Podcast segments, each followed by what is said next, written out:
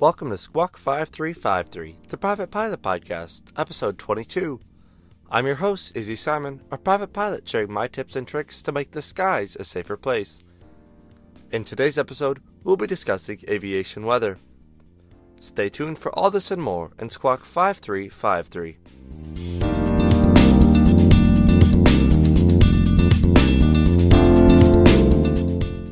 Before we get into this week's episode, I'd like to encourage you to consider donating to my Patreon. For those of you who don't know, Patreon is a way for you to financially support this show. This show takes a lot of time each week to research, write, record, and edit. It would mean the world to me if you went over to my Patreon and financially supported the show. A link to my Patreon can be found in the show notes. To access the show notes, simply click the player image in whatever podcast listening app you are using. And now to the main topic for today, aviation weather.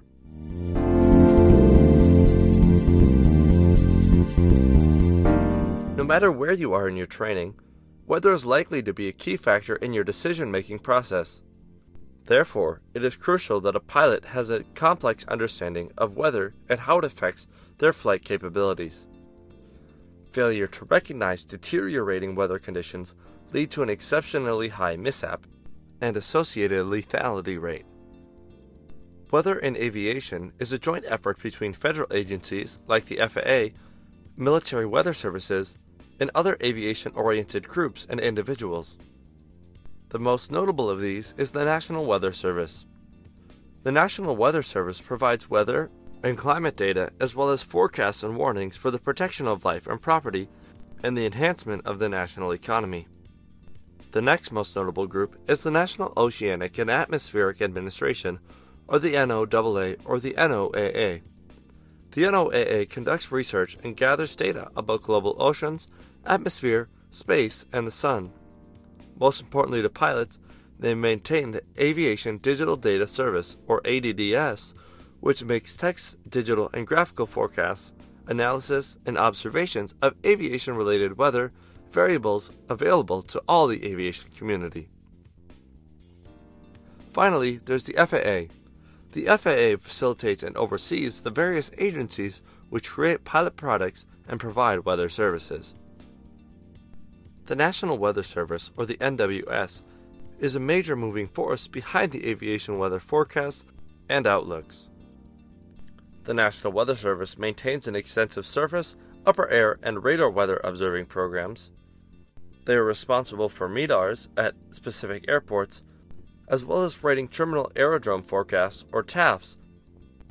In addition to these ground-based observations, in-flight aviation advisories, for example, SIGMETs, or Significant Meteorological Information, or AIRMETs, or Airmen's Meteorological Information, are issued by the three NWS Meteorological Watch Offices.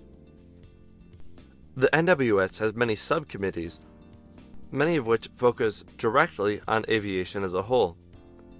The Aviation Weather Center, or AWC, is responsible for displaying a variety of domestic and international aviation forecasts on the internet as an extension of the NWS forecast.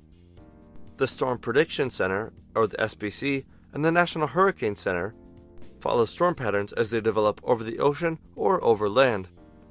Often overlooked by pilots, but still important to their safety of flight, is the Space Weather Prediction Center, or the SWPC, which provides alerts, watches, and warnings, as well as forecasts for space weather events, for example solar storms or solar flares, affecting or expected to affect Earth's environment. And now just a brief look at the regulations associated with aviation weather. Air carriers and operators certificated under the provisions of 14 CFR, Part 119, are required to use aeronautical weather information systems defined in the operation specifics issued to the certificate holder by the FAA. These systems may utilize both the FAA or the NWS weather services, a contractor or operator proprietary weather services, and or enhanced weather information systems when approved in the operation specifications. Pilots and operators should be aware that weather services provided by entities other than the FAA, the NWS, or their contractors may not meet the FAA quality control standards. Hence, Operators and pilots contemplating using such services should request and/or review an appropriate description of the services and provider disclosure. With increased access to weather products via the public internet, the aviation community has access to an overwhelming amount of weather information and data that support self-briefing. The FAA has published an Advisory Circle 00-45, which is the current edition, which states that pilots and operators using the public internet to access weather from a third-party vendor should request and/or review an appropriate description of services and provider disclosure. Pilots should make sure that all their weather information is flight-related. Aviation weather decisions must be based on available pertinent weather products. As every flight is unique and weather conditions for that flight may vary from hour to hour, day to day, multiple weather products may be necessary to meet the aviation weather regulatory requirements. The FAA has identified three distinct types of weather information available to pilots and operators. First and foremost, you have the observations. Observations are just what they sound like, the raw data taken from either a radar system or other pilots. They include, but are not limited to, METARs, PIREPs, and radar summary charts. The next type of aviation weather information is an analysis. An analysis is an enhanced depiction or interpretation of observed weather data. The most common of these is the surface analysis chart. Finally, the third type of aviation weather information is forecasts. Forecasts include things such as the TAF, the MIS or the meteorological impact statements, prognostic charts, convective outlooks, and wind and temperature aloft charts. It's important to keep in mind, however, that not all sources of aviation weather information are able to provide all three types of weather information. The FAA has determined that operators and pilots may utilize the following approved sources of aviation weather information. The most reliable of these sources is the federal government. This includes the FAA and the NWS. Next, there is the Enhanced Weather Information System, and finally, commercial weather information providers. Commercial weather information providers are companies like Jeppesen or ForeFlight who gather data from the federal government and then provide it in a one-stop shop for all your aviation needs. In addition to textual depiction, the NWS oftentimes provides visual depiction for certain charts. Oftentimes, these are maps of the United States, or rather sections of maps of the United States, overlaid with weather data. This may include ceilings and visibility, clouds, precipitation, thunderstorms, turbulence, and icing. The last three, thunderstorms, turbulence, and icing, often come in the form of a SIGMET or an AIRMET. Some weather information, however, only comes in the written form. These include METARs and PIREPs. All of this weather information falls under a topic known as graphical forecasts for aviation. Graphical Forecasts for Aviation is a website that provides necessary aviation weather information to give users a complete picture of the weather that might affect a flight in the continental United States. The website gives the pilot a comprehensive look at the previous 14 hours of the day, as well as the next 15 hours in the future.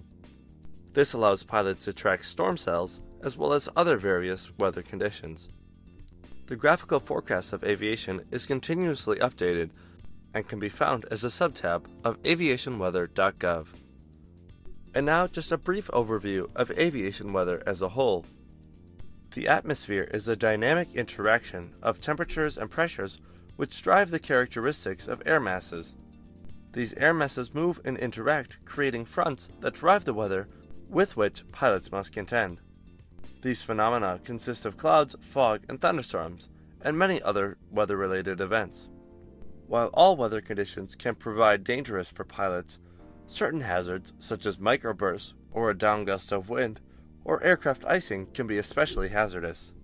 That being said, a good pilot is always prepared and has looked at the weather before their flight. That being said, weather can change in an instant. Most common weather providers, both in the public and private sector, will give categorical outlooks as to what the weather is going to be like. Low IFR, or LIFR, is sea links less than 500 feet and visibility less than 1 mile. IFR is sea links from 500 to 1,000 feet and visibility from 1 mile to 3 miles.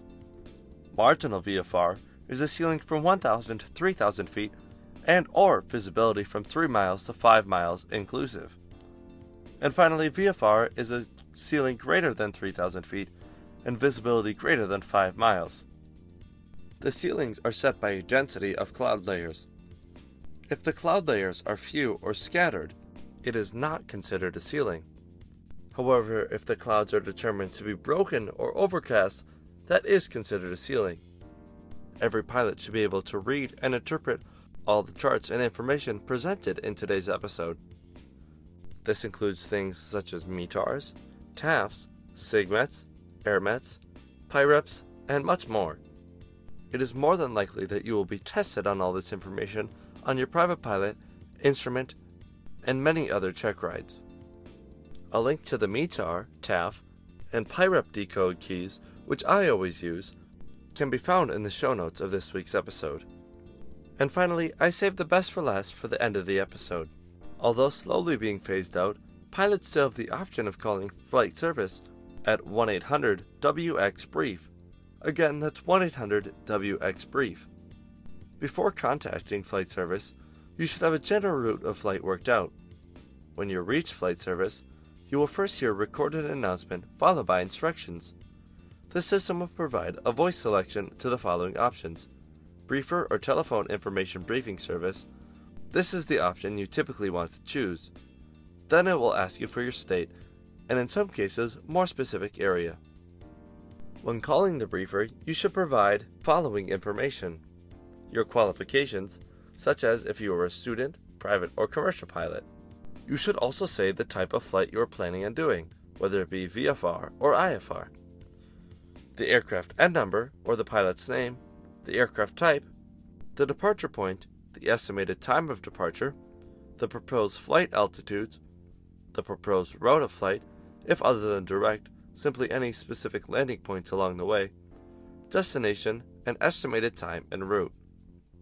If you ask the briefer to provide a standard briefing, the briefing will follow a specific procedure and use standard phraseology developed by flight service personnel. However, if there are adverse conditions along your proposed flight of route, when you are planning on flying VFR, the weather briefer will say something like, "VFR flight is not recommended." The standard weather briefing from 1-800-WX-BRIEF includes adverse conditions, a synopsis, the current conditions, the en route forecast, the destination forecast at the time of planned destination, and the winds aloft forecast. It also will include things such as NOTAMs, which can take place en route, or at your departure or arrival airport. If you are planning on flying later that day or even the next day, you could ask for an outlook briefing. In an outlook briefing, the briefer will just simply give you an outlook for a departure that is 6 or more hours in the future. Although 1-800-WX-BRIEF is slowly dying, it's still a fun way to get your weather briefing and make sure that you are safe for your flight ahead.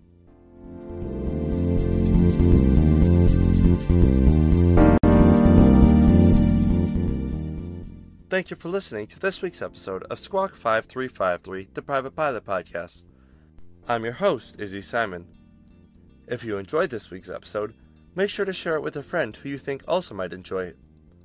Also, if you haven't done so already, make sure to subscribe to this podcast, which helps new people discover this podcast. As I mentioned in the beginning of this episode, please consider donating to my Patreon. A link to all the resources used in today's episode can be found in the show notes. To access the show notes, simply click on the cover art in whatever listening platform you are using. Make sure to tune in next week when I interview a special guest, my former flight instructor, Sarah. Again, thank you for listening to this week's episode of Squawk 5353, and let's make the skies a safer place.